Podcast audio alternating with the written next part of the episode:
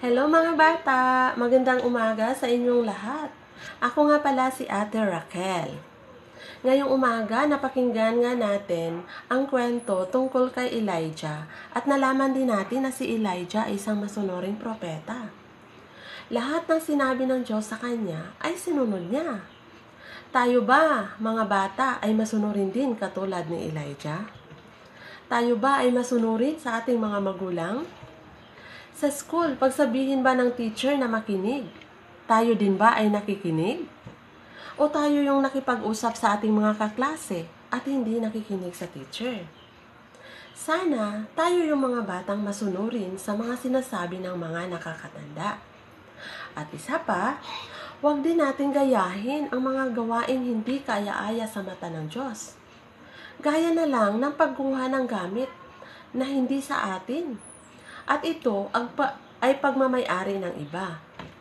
O di kaya ang ating pang-aasar sa iba at pagsasalita ng hindi maganda. Alam nyo ba na ito ay hindi gawain ng mga bata na nasa panig ng Diyos? Kailangan nating manindigan na hindi gumawa ng masama dahil tayo ay nasa panig ng Diyos.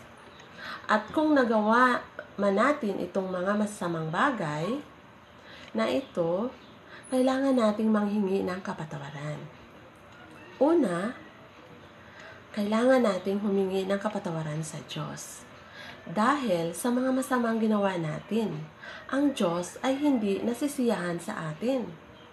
Pangalawa naman, kailangan din nating humingi ng kapatawaran sa mga taong nagawa natin ng masama.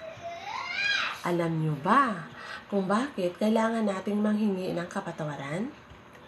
Ito ay upang hindi magkaroon ng pagitan o alitan sa ating relasyon sa Diyos.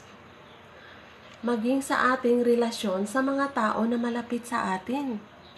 Gaya na lang ng ating mga magulang, mga kapatid, mga kaklase at mga kalaro. Sana mga bata, wag nating kalimutan na palaging sumunod sa nakakatanda. Lalong-lalo na sa ating mga magulang.